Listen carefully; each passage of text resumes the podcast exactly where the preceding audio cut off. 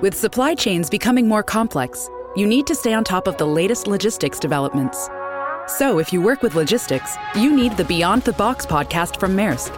It's the easy way to keep up to date with everything from digital disruption in logistics to the need for supply chain resilience in today's market. Find out more and keep ahead of the game with the Beyond the Box podcast on logistics insights at maersk.com/insights.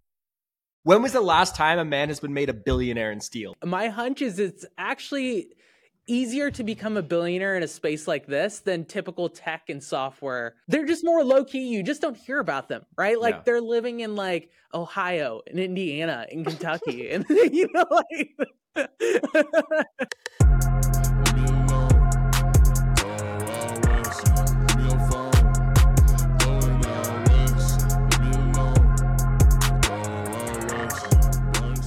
What is up, everyone? Welcome back to another episode of Our Future Podcast. I'm your host, Simran Sandhu. I'm joined by my co founder and co host, Michael Sikand, and you're listening to the go to entrepreneurship podcast for young people. So, you're probably like, why is Simmy and Mike talking to me today? Why should I be listening to this podcast? Well, we're two guys in our early 20s. We sold our media company to Morning Brew, now we give you the tactics and strategies that other young people have used to win in business. Now, Mike, tell us who we're covering on today's show. Yeah, so today we have a guy who we think could be, build a multi-billion dollar business here very quickly, and his name is Dallas Hogensen.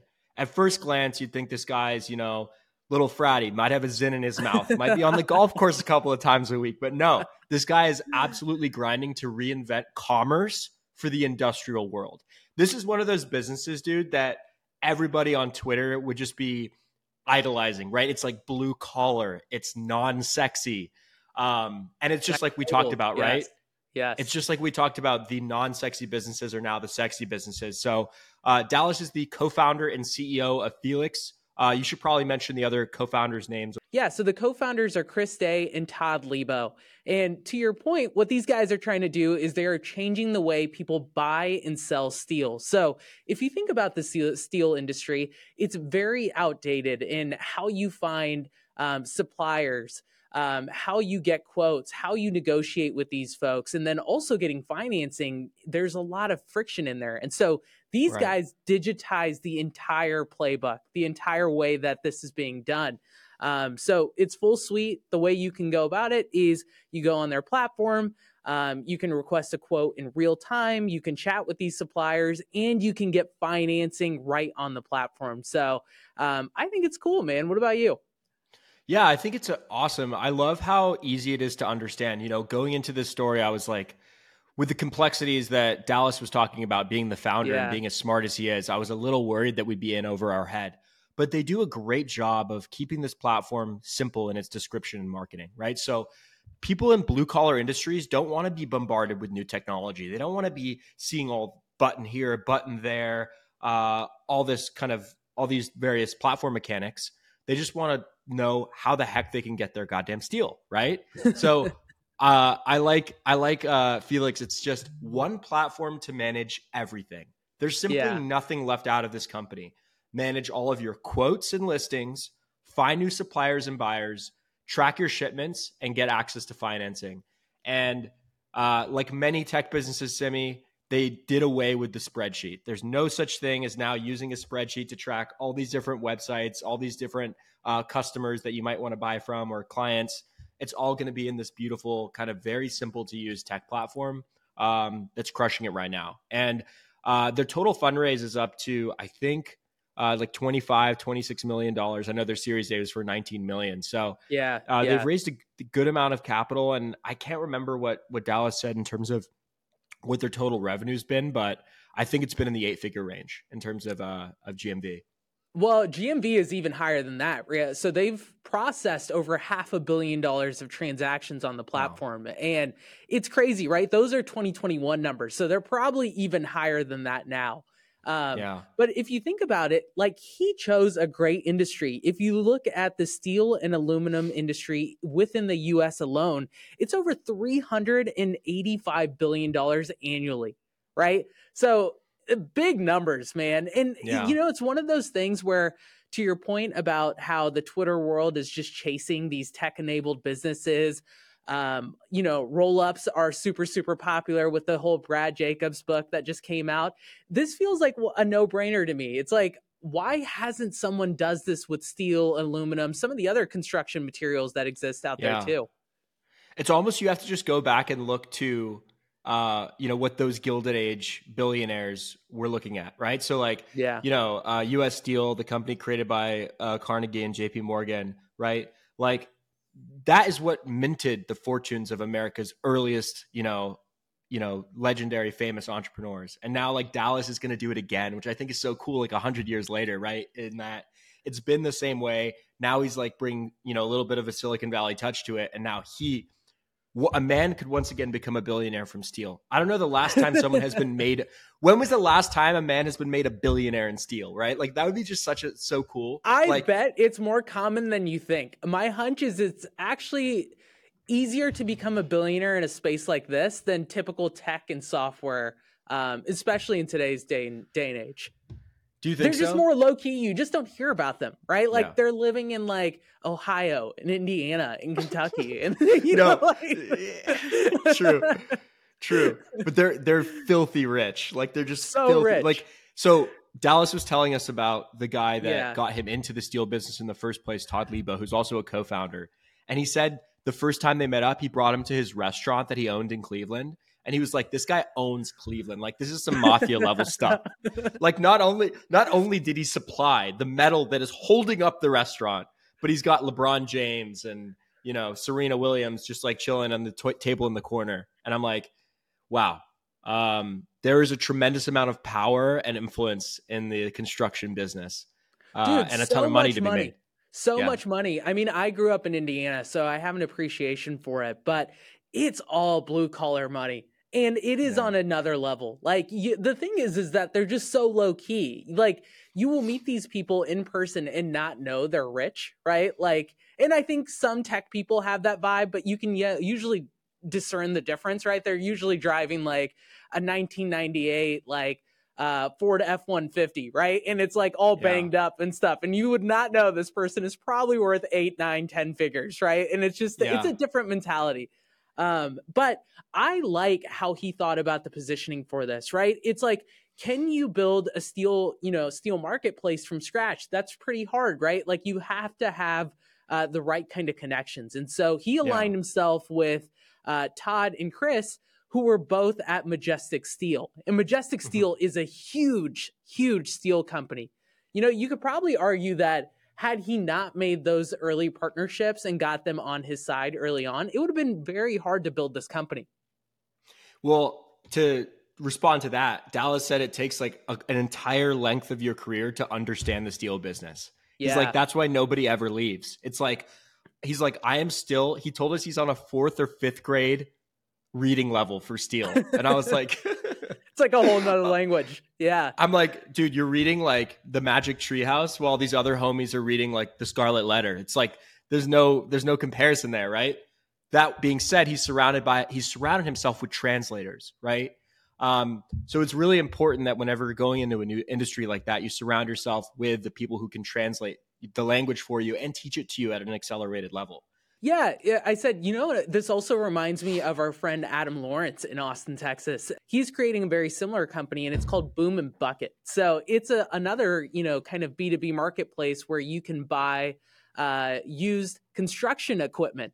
And it's very, very similar, right? So, um, you know, they've digitized that process. But, you know, one interesting theme that I found between both of these platforms is they provide financing. And my hunch is, mm. is that's arguably one of the most important pieces, right? Because this is very very expensive. Like you've got to imagine the contracts on these are easily in the the millions right? On the on the low end. So getting financing for this stuff must be really really hard. And i bet that's actually where a lot of dallas's time was spent is figuring out how to implement this financing in a way that you know you can get these get this all in real time and you don't have to fill out a shit ton of paperwork and you don't get bogged down for you know several months right, right. well uh, the same goes with the shipping right they work with a network of logistics providers to to uh, you know actually get you the steel I would assume with financing, they work with other kind of materials, uh, financier, construction lenders, right? Um, and just kind of rope you into that network. So it's like very, very quick, right? So everyone's being fed information on the platform, like from the people using it, and like it's all in one. Um, so I think the I, I honestly feel like the the financing and the logistics side are just I feel like smaller features in the grand scheme of things. Um, because they're more or less so? you can yes, I think you can get this stuff off the shelf. Like, uh, you know, these these integrations, you can just go and approach uh, these trucking companies, right, and get the, the deals with them to send them business. You could do the same with the the financing companies. I don't think th- that was like the big part of it. I think the big part of it was figuring out how do we standardize like the language of steel because one of the big issues as to why this hadn't been done before dallas was saying is that people have a million different terminology like terms for all the different kinds of uh, steel. Like it's very stratified, right? Which means there's uh, you know just so many different versions, right, of the same material and different ways that it's described. So one of the mo- the the most Herculean tasks that Dallas had to execute on was figuring out how to standardize the language. Now it, it brings up a cool point because uh, if you remember back in history class, a lot of these emperors and dictators who were able to build a sustainable uh, society, one of the first things they did was standardize weights and measures, right? Because if you can standardize the language of commerce, then the marketplace will thrive. And that's what I think uh, Felux has done a good job of. Like, I think that was probably the most complex part of it. Not to say yeah. that the financing and the logistics wasn't. I, I agree. I think that is very important. I would I will still take the other side of that bet. I think long term the financing logistics will be the more important fee, uh, features of this. And I guess I have an anecdotal example of this. So my uncle runs a decently large construction company in Indiana, um, and so I, I have. I, yeah, yeah, he's he's fun. I have a hunch. Like when I w- would listen to him talk, dude, it was so old school. Like, if you're listening to this, you could probably go do this in the asphalt industry and go make a lot of money for yourself because. I mean, they're just depending on old relationships, you know what I mean? Like that they built up over time. It's all over the phone. They're haggling each other. It's like, oh, you know, give me a discount here, give me a discount there. It's not super reliable. Shit never gets to you on time. Um, and then my uncle's biggest gripe was always the financing part because he would go to these regional banks and they would like just absolutely screw him on pricing and like the terms. Like they were never fair. And he's like, I have, you know, I'm not even going to say the exact number, but I have X amount of money in the bank. Like I am good. Like I should not have to face these financing challenges. Like I do so much yeah. business with your bank. Like why are you guys putting me through hell? Like this is a very safe bet. And it's like they just can't help themselves because they think in typical banking terms and it's like no this is the needs of a very specific space and like they're doing hmm. transactions mm. in a very different way than you guys are yeah. typically giving out loans and and financing deals well, Karat made a card for content creators. Parker made one for e-commerce founders, and I think there needs to be one for asphalt entrepreneurs. Dude, yeah. That but I would actually think and return to that that the financing for construction businesses would be a lot easier because like if you remember back in like the 70s and 80s when you know phil knight was trying to build nike or uh, uh, yvon chouinard patagonia they both had such terrible challenges with bankers right? Yeah. nobody could understand you know this new business that they were building. Startups just couldn't get capital back in the day. It was it was really hard. Um, i would think that construction businesses have much more simple p&l's and that you know since you know it's kind of a more traditional space the banks would be you know more willing to to back those kinds of businesses. But maybe still i mean you maybe they don't understand size, it maybe you reach a certain size maybe like the largest paving companies out there probably don't ha- have these challenges because they're dealing with like the biggest bankers but i think it's like the small and medium size definitely probably face these challenges um, mm-hmm you know what I mean? Like they because they yeah. have to deal with regional players. So right, yeah, and I they mean, have to all co- and they have yeah. to constantly be over leveraged, right, and constantly yep. be a little bit behind, as opposed to probably your uncle's business now that's like more mature, but it's still small in the grand scheme of things still, compared to like a massive small. construction firm. Still yeah. small. Yeah. And so that's why I think Dallas's platform could be super helpful in this process. I also think like, you know, we take this for granted, but steel is an like everyday part of our lives. Like it's in this room that we're sitting in, it's in yeah. your fridge, it's in our cars, it's trains, ships, wherever, right? And it's yeah. like this is a very valuable resource. So I think he will stretch into these other areas, like to your to what you were signaling in the beginning, like copper. Industrial he'll probably go after. Yes. Yeah, yeah. Yeah. Like it just makes a lot of sense. Yeah, I mean, this model could be applied to a lot of construction materials as well as other commodities, right? Because at the end of the day, steel is a commodity. Um, you know, he has the tech to bring it into a bunch of different verticals.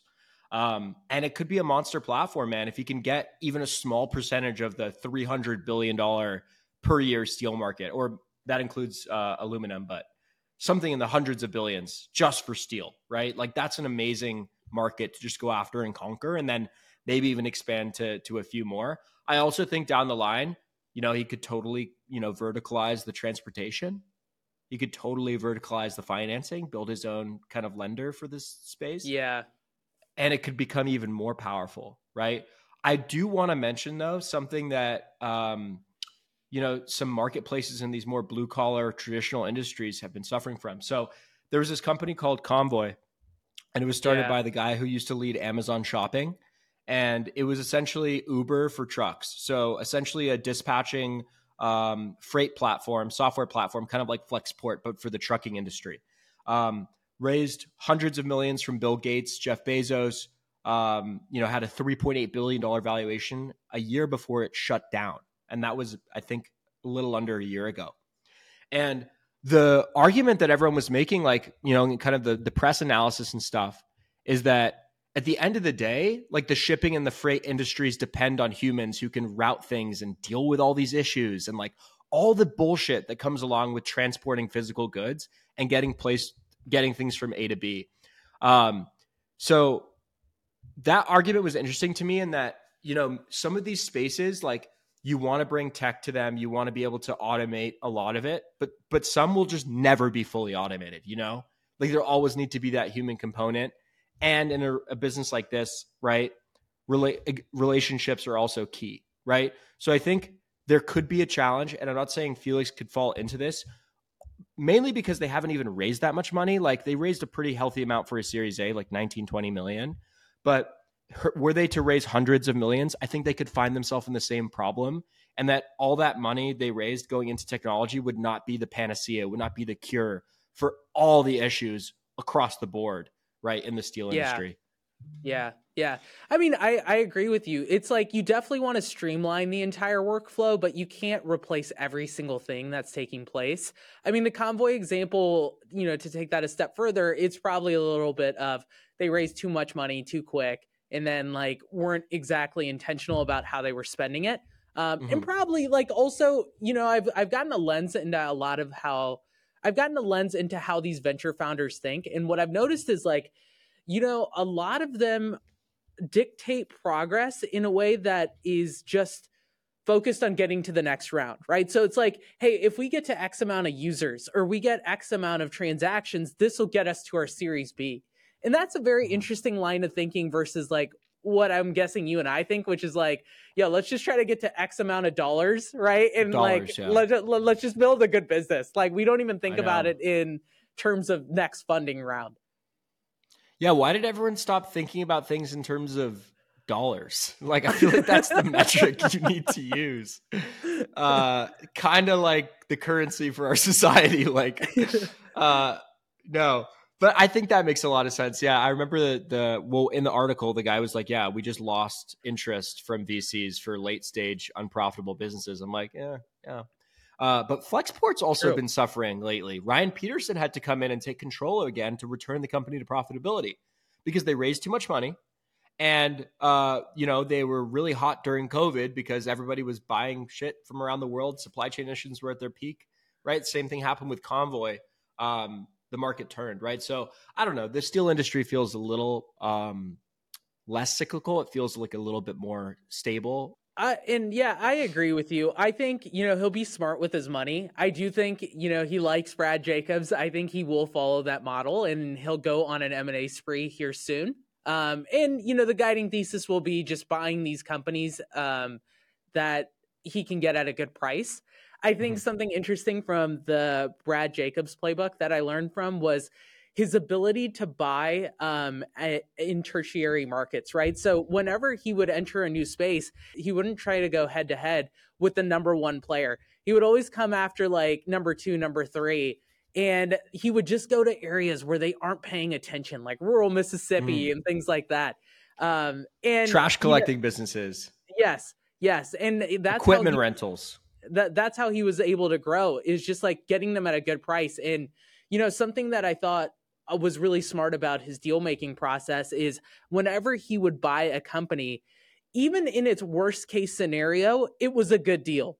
Um, and so I think like especially when you know most people think about M&A, they probably think about it in the optimistic use case or the optimis- optimistic scenarios. It's like, oh, if things go right or if we hit this growth rate, like this will be a good deal. But it's like the Warren Buffett thing, right? Like you need to be smart about not making dumb decisions, right? Like that's what you need yeah. to avoid more than trying to get a good deal. You know, it'd be crazy if Dallas had the Twitter, like he, he actually pulled this off, and his Twitter description becomes first first billionaire in steel since Carnegie. But yeah, great, great conversation. Let's move on to the next person. Yep, hit us with it. Who we got? All right, cool. All right, so we have a company based out of Israel called Tulu. And Tulu is founded by Yishai Lehavi and Yael Shemer. So, and they've built the usage economy platform. And to put that into layman's terms, a vending machine business. So, uh, at your apartment complex, what Tulu will do is design a secure uh, kind of vending machine setup, but it's really, really big. So it's not just like, you know, like a Cheetos or Pepsi one. And it's full of items that you can utilize in the household, right? So think vacuum cleaners, brushes, uh, PS5s, uh, VR headset, right? So like all these high value items that like few people would probably make the investment in buying like a Dyson vacuum or you know like a really expensive piece of technology, but that could be shared by all the residents of an apartment complex and make it really close and like simple for them to to go and grab these things. So the business has been pretty successful. Apartment complexes are biting on this technology. Um, you know, fully, you know, no doesn't need an attendant. It's it's a full self service checkout. Twenty cities, seventy thousand households, two hundred thousand transactions. Um, and you know they'll even do like scooter garages like they'll do like a little box and like you can rent a scooter so it's all about driving more revenue for uh, the apartment complexes and making residents you know happier in this new usage economy where we don't actually own things but we just have to re- keep renting them look it makes a ton of sense right it's like we share cars we're sharing homes so why not share the things that go inside the home? So the the business on its own totally makes sense.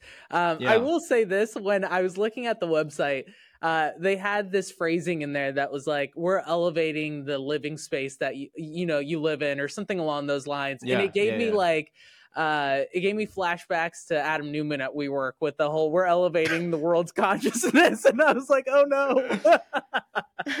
well, you know, it's you know Adam Neumann's new apartment company, like A16Z, yeah. gave him 350 million, Flow? the biggest check in their history. Yeah. It's called Flow.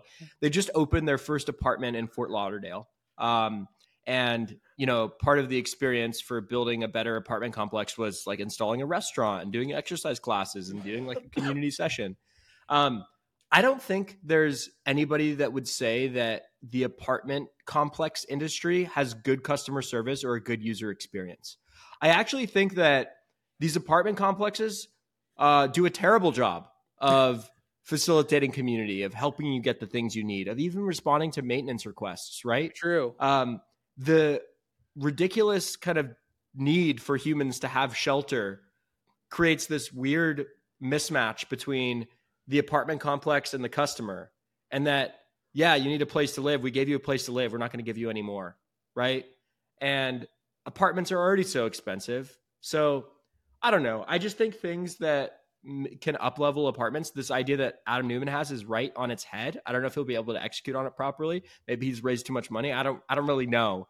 I just think that there's a. I think a lot of opportunity in making living in apartments better, especially as homes are so expensive and everyone's you know kind of renting. The, the usage economy, the sharing economy is is going to be huge.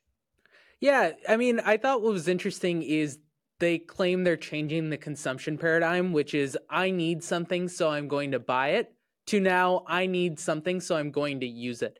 The question that I have is what does the price or cost need to be for something before you say, hey, it actually makes sense to just use uh, someone else's or share this versus like I just want to own it outright, right? I think that mm-hmm. makes sense with homes. I I think that makes sense with cars. But am I going to share a basketball? You know what I'm saying? Like, eh, do I really need to share like uh, a you know like a vacuum with like all the other people on my floor or all the other people in the apartment? Like, I probably would be okay just buying that for myself. You know, I think you and I would actually be like fans of this company though, because we love convenience, right? Like, no, for sure. I'm just saying, there's like, like snacks and average stuff. Public, yeah, but we got vending machines already. Yeah, this does. it's definitely more. I think it's definitely more for high end apartments and complexes, as opposed to like you know run of the mill apartments in wherever you know off the cut of any big city. It's definitely yeah. for more like premium locations. Um, but yeah, I mean, it, it, would be cool to get access to all this stuff that like you just don't want to pay for. Like for me, I don't even have a vacuum here because I just you know didn't really want to pay for one. Um, and I kind of just borrow my mom's. But if my apartment complex had something like that, I would consider it. I think that uh, it does it does feel like kind of futuristic. There there was a thing on their website. It was like you know uh, get in front of the next generation of consumers where you can partner with them, you know, obviously probably sell your products to Tulu at, a, at wholesale prices to expose customers to get like a taste of your product and then like maybe eventually buy it, right? So, oh, interesting. It's definitely an it's yeah, it's definitely a new way to like introduce customers to new consumer products. I think that's kind of like their bigger vision is like if they can make the vending machine ubiquitous, what goes inside it will be a, a massive business just for placement purposes. Well, that reminds me of um, you know our friend Akash at Glimpse. He's since pivoted yeah. from the idea, but the the entire premise was they were doing product placements inside Airbnbs, and it was an advertising play. So you'd expose these people to new brands. They would like their experience with them, then they'd go and buy these products, um, which is kind of a very long term play. Um, but I could see that, right? Like it's like you use something enough times from this vending machine equivalent kind of thing that they have going on and it's like hey when i do need to buy one maybe i move away from the apartment i'll just go buy that brand. I'm already used to it. It did a good enough job yeah. for me so let's do it. You know your buddy akash's business i know it kind of they, they pivoted. They still got on the forbes thing for that though right? Yeah they had like real customers. I think his big worry was that like it's it was going to fizzle out. Like there's not a mainstream use case for this. Right? The market like, for that doesn't seem that big. Like I, I honestly yeah, feel individual like the, homes, which is hard, yeah. right? I honestly feel like the the actual value in it is too low. Like it's too hard to attribute a buying decision to something someone saw on an Airbnb for like a weekend. You know what I mean? I just feel like it's just too flimsy. It just doesn't feel like the right uh, customer response marketing. I would agree. And that's where this company Tulu has, you know, kind of an advantage on them is that they're getting everyone in the apartment building to to effectively use this, right? So And they're getting so much data on usage, time between usage, right? Willingness yeah. to pay, peak hours, all this stuff. And that's data they can also share with the brands that are kind of inside their little vending machines, you know?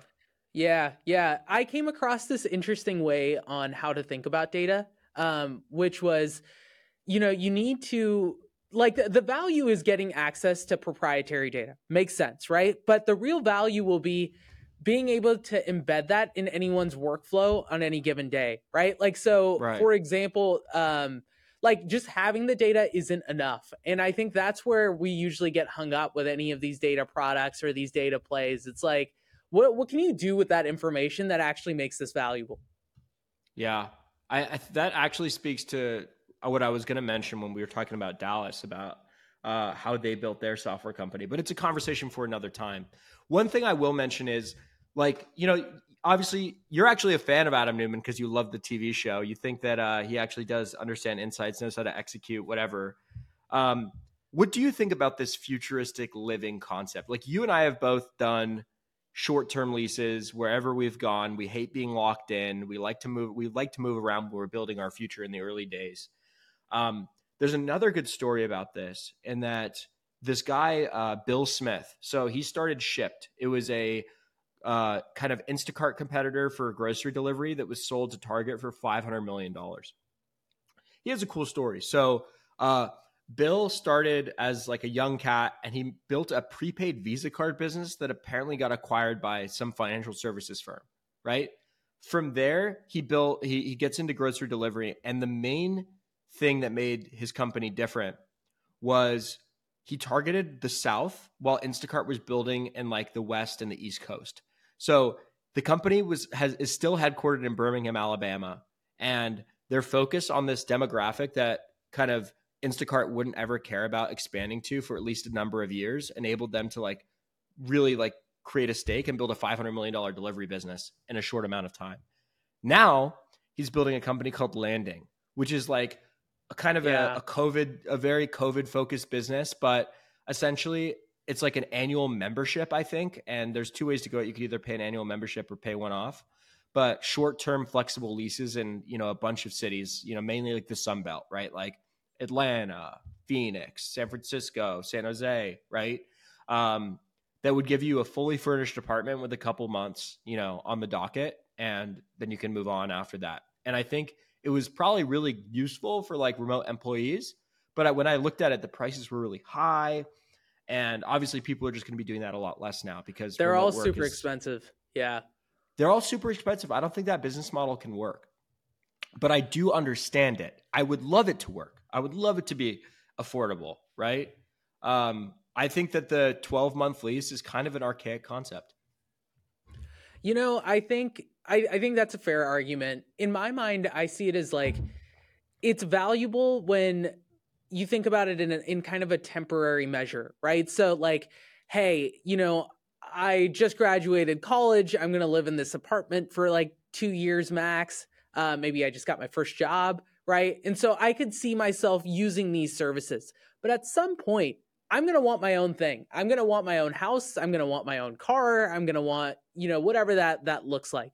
And I'm not going to be so interested in sharing with other people. And so I think in you know, it, it kind of comes to like two factors. One is like, is this a temporary thing for someone? And are you getting them at the right point in the right situation at the right time and all that yeah, stuff? Right. Great point. Uh, yeah. And I think if you're not able to do one or two of the one uh, one of those two things, then it's going to be very hard to make this a sustainable business.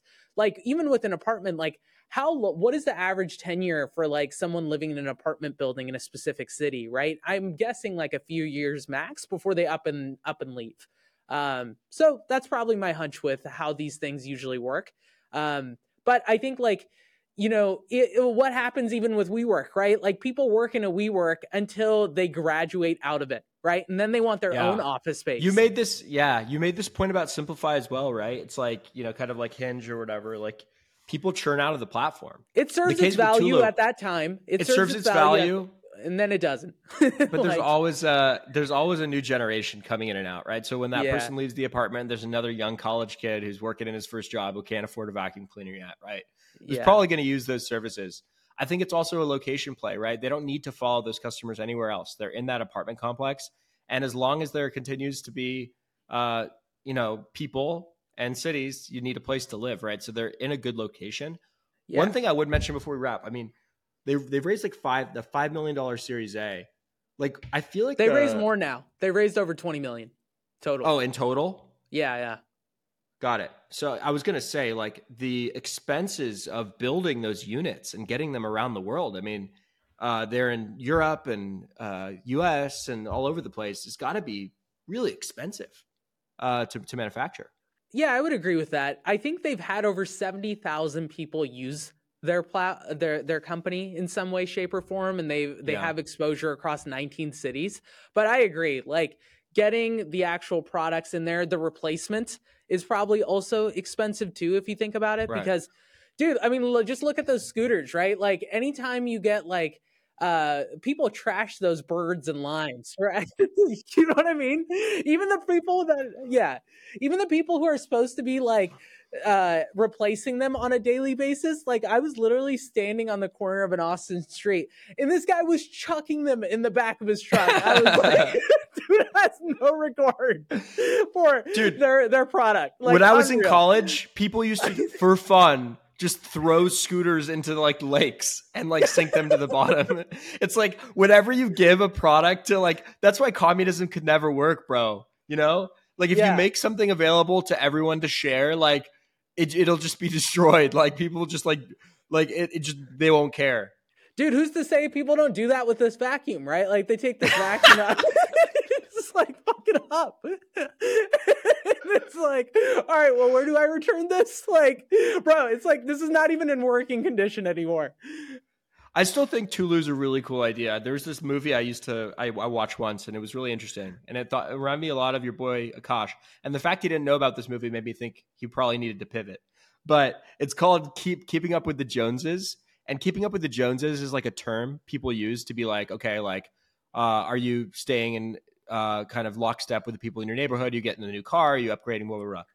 Keeping Up with the Joneses, what they do is they insert themselves in like wealthy suburban communities Okay. And they're a, this a fake family, right? Like really attractive, uh, dad, mom, girl, whatever, son, um, you know, but they're not actually family members.